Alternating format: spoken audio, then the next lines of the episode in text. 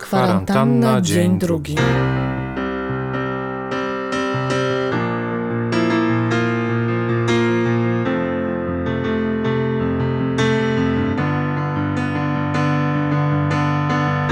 Poza podjęciem decyzji o tym, że zacznę spowiadać się mikrofonowi, udała mi się dziś tylko jedna rzecz. Naprawiłem nos kota.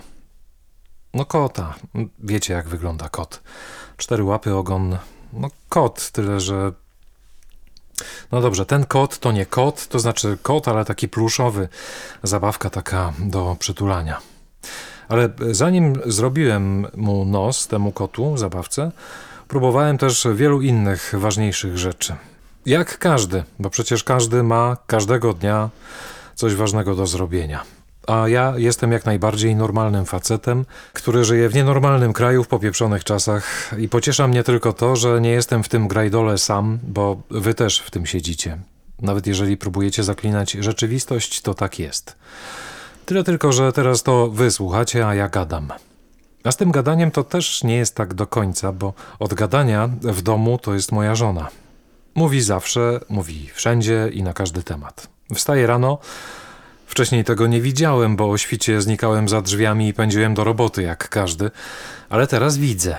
Okazuje się więc, że żona, gdy się obudzi, sprawdza, czy ktoś czegoś o czymś nie napisał, klika więc w te messengery, pocztę, whatsappy i co tam jeszcze ma. Później znika w łazience i zaczyna rozmawiać.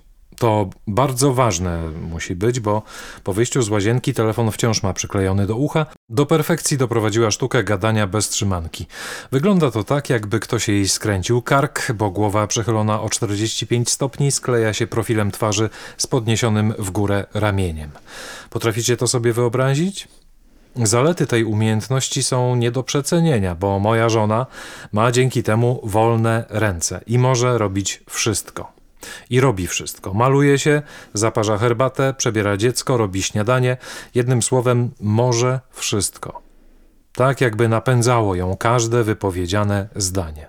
Kobiety napędzane są słowami. Moja żona na pewno.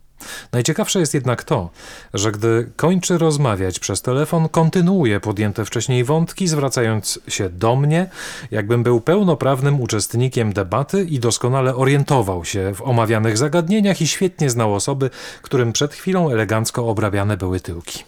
Wiesz, że Agnieszka jednak nie jedzie? Pyta żona. Nie jedzie? Dopytuję w nadziei, że za chwilę dowiem się, którą Agnieszką jest Agnieszka, bo w gronie znajomych jest ich kilka i dokąd też ta Agnieszka nie dojedzie. No nie jedzie, zdecydowała, że woli zostać. Dlaczego? To słowo klucz. Panowie, zapamiętajcie je, bo w wielu sytuacjach może was uratować. W tym słowie macie wszystko. Wszystko, co w rozmowie z kobietą jest niezbędne. Jest tu i zainteresowanie, i zadziwienie, ba, nawet troska. Powiedziała, że to za dużo zamieszania i nie da rady ogarnąć wszystkiego. Mówiłem już o tym, że żona uważa, że ja wiem, o czym ona mówi? Aha, mówiłem. Jak to? To kolejny klucz do przetrwania. Zapamiętajcie. No nie jedzie, zdecydowała, że woli zostać. Pojawiło się światełko w tunelu. Tomek jest bratem mojej żony i pracuje za granicą, więc chodzi o Agnieszkę, żonę brata żony. Tylko dokąd ona miała jechać? A to może jej pomóc? Wszczynam dochodzenie. Jak? Pojedziesz tam pomóc w pakowaniu maluchów i przyjedziecie tu dwoma samochodami? Daj spokój, bez przesady. No tak. Udaję, że cokolwiek rozumiem. Jakiś kapelusz muszę znaleźć. Kapelusz? Kapelusz, nie chce się spiec. A ty weź olejek do opalania. A co z Agnieszką? No przecież już ci mówiłam, nie jedzie. No co tak patrzysz? Au!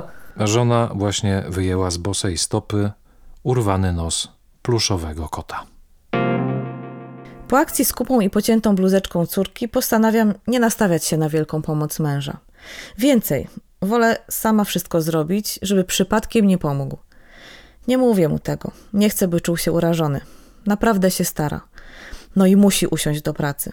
Ja mam wprawę w administrowaniu przestrzeni domowej, on nie. Ogarnę poranek sama, będzie sprawniej i szybciej. Kaszka od razu pomysł na drugie śniadanie, zamówienie zakupów online, wycieranie stolika, nasze śniadanie, herbata, kawa, szukanie nowych ubrań na dziś, ubieranie małej, a jednocześnie sprawdzam co na świecie, co w Polsce i co u znajomych. Trzeba być na bieżąco. Dzwoni Agnieszka, która ogarnia właśnie śniadanie dla dwojga dzieci. I trochę się przy tym nudzi, więc dzieli się najnowszą informacją, odwołuje wyjazd. Kiedy kończę swój poranny taniec, postanawiam podzielić się zdobytymi informacjami z mężem.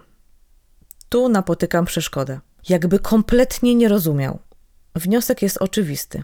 Nie słucha mnie. Kompletnie nie słucha. Przecież opowiadałam mu wczoraj przy kolacji o sytuacji brata żony. Po raz chyba czwarty. Chcę jechać na wczasy, bo mój brat ma mieć wolne. Znalazła przez znajomych domek letniskowy. Wiem, wiem, nielegalne, bo przecież nie można jeździć. Ale dzieci już w domu wariują, wiadomo. Informacja z dziś jednak nie jedzie, bo jej mąż nie może przyjechać z Niemiec. Bo gdy przyjedzie, zamkną go w kwarantannie i wszyscy będą mieli szlaban na dwa tygodnie. Pojawił się więc pomysł, żeby przyjechała do nas na taras. Poopalać się. Nie wyjdzie i nie przyjedzie. Czego on tu nie rozumie? Nigdy nie pojmę, jak można jednocześnie realizować skomplikowane projekty na grube miliony w dużej firmie i nie ogarniać tak prostych spraw.